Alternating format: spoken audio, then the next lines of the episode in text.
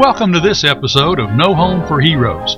No Home for Heroes explores history's military mysteries regarding Americans who are missing in action from our past wars. These long forgotten MIAs are remembered here.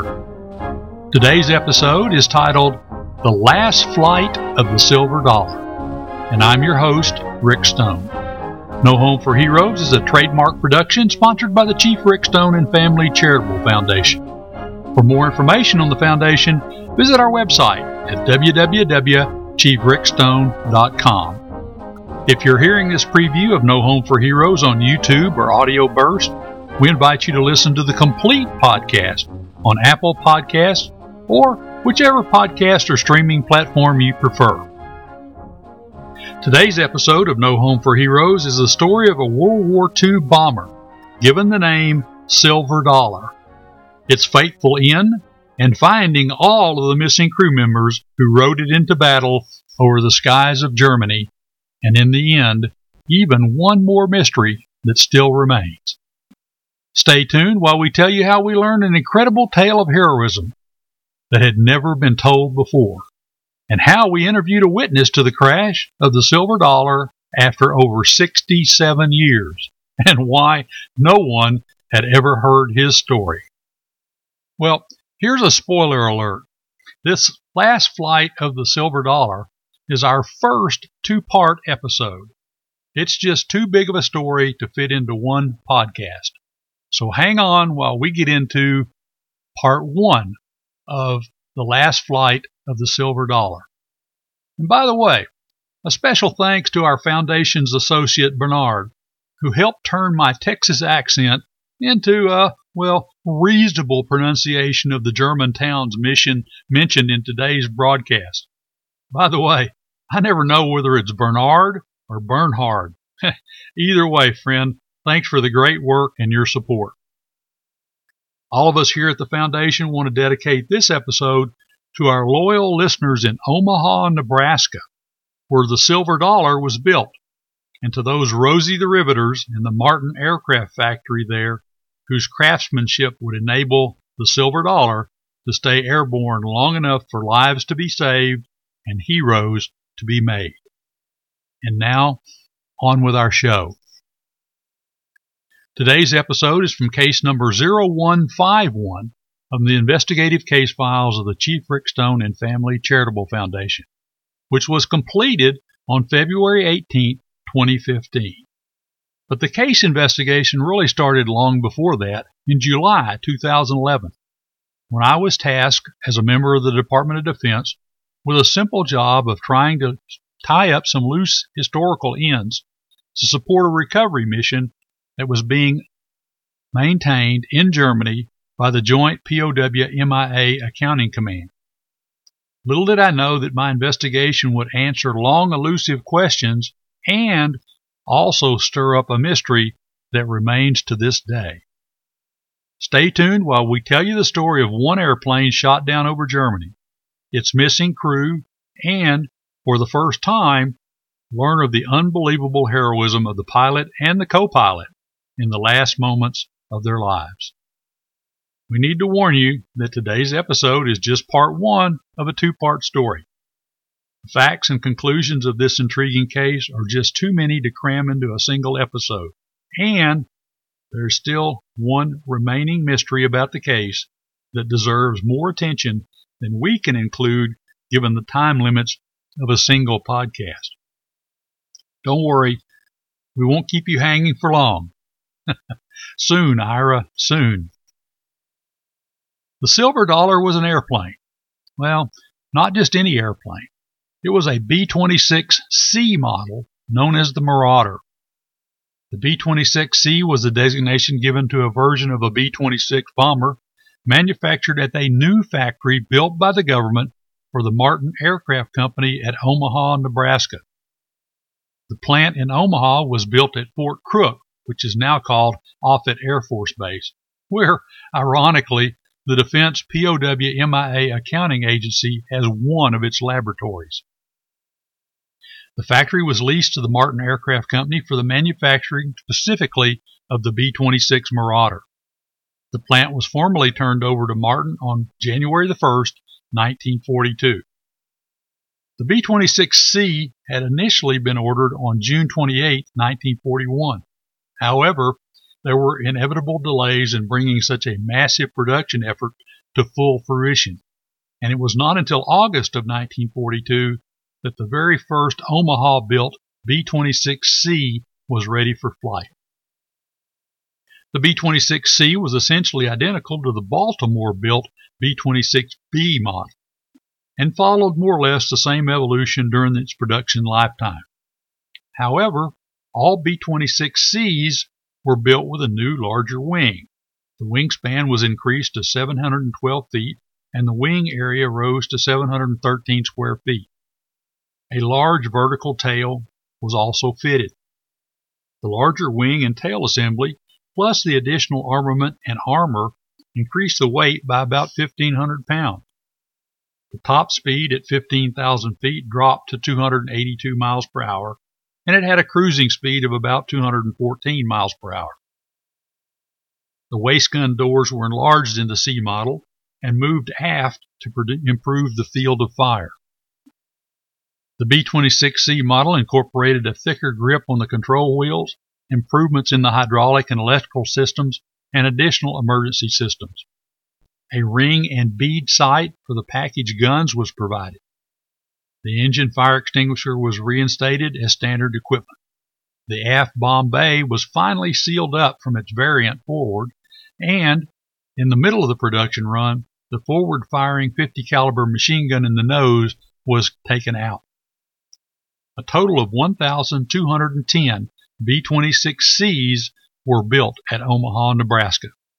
The rosy riveters there worked tirelessly day and night. The last B 26C was delivered in April 1944. After that, the Martin Omaha plant switched over to the manufacture of the huge B 29 Super Fortress bomber. The specific B 26C Marauder in our case today was aircraft number 42 107671, and it was nicknamed the Silver Dollar. The huge scripted name Silver Dollar was painted on the nose above the logo of a large U.S. Morgan dollar coin. Lady Liberty, depicted on the nose art of the coin, was given an added set of wings to her hairband, which, I suppose, was to help keep her the, the big bomber in the air. As you will hear in our stories, it may have actually helped. The aircraft was attached to the 9th Air Force 391st Bomb Group, 575th Squadron. The logo of the 575th Squadron was that of the cartoon character Bugs Bunny.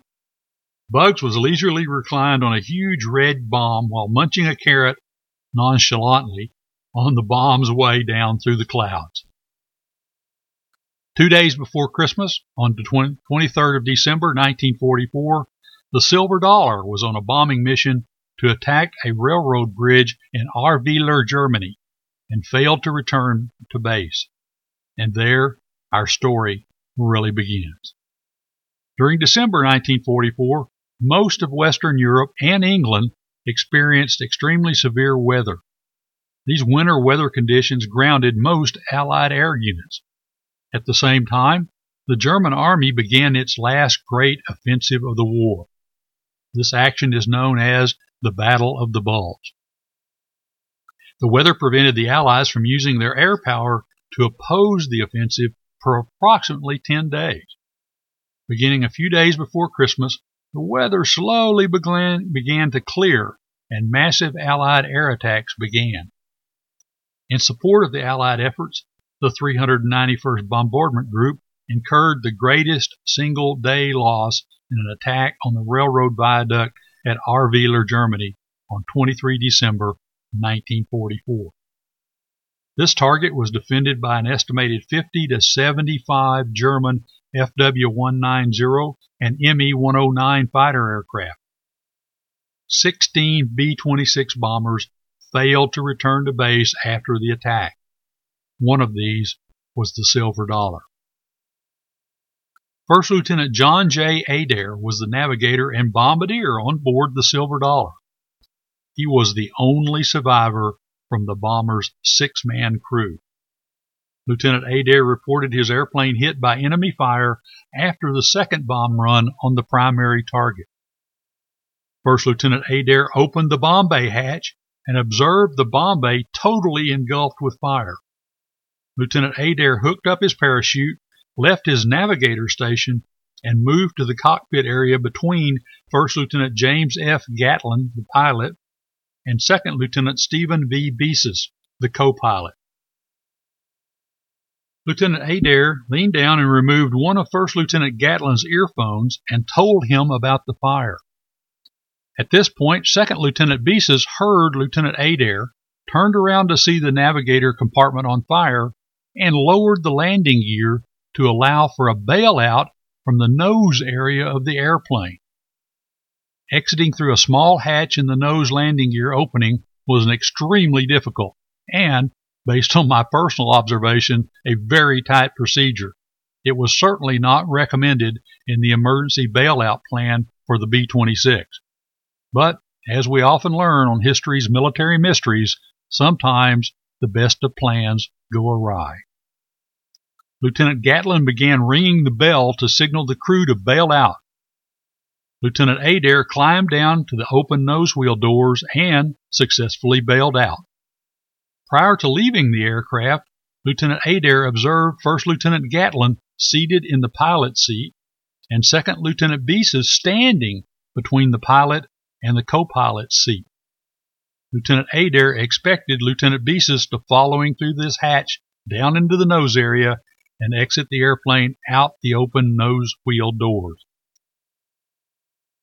First Lieutenant John A. Garside, who was the bombardier on the lead aircraft in the formation, noticed the silver dollar with its left engine on fire and its right engine feathered. He did not see any parachutes leave the aircraft, but he reported that he thought the aircraft position indicated that the crew was bailing out. Lieutenant Garside last saw the silver dollar flying approximately three miles each east of Kirchweiler, Germany. Major Herschel B. Harkins was the pilot of the lead bomber on the flight, including the Silver Dollar. He noticed the Silver Dollar flying to the left of his own aircraft, and he noticed that it had its wheels down. One engine was not operating, and the other engine was on fire. Major Harkins saw only one parachute deploy from the silver dollar. Lieutenant Adair did not actually see any of the other crew members bail out. To the, to the best of his knowledge, Lieutenant Adair thought he was the first to jump, but as we stated before, he felt like Lieutenant Beeses was going to immediately follow him out through the nose wheel area. Lieutenant Adair provided no direct knowledge of the location of tail gunner Staff Sergeant Milton Cowart Engineer Staff Sergeant William Weisker, or radio operator Staff Sergeant Joe Sanchez, whose flight stations would normally have been in the rear of the airplane. The primary bailout locations for the three staff sergeants would normally be through the bomb bay area, but that was where the fire was located. The bailout procedures described in the B 26's training manual obviously did not envision a fire in the bomb bay where all the crew members were supposed to exit the airplane in case of emergency.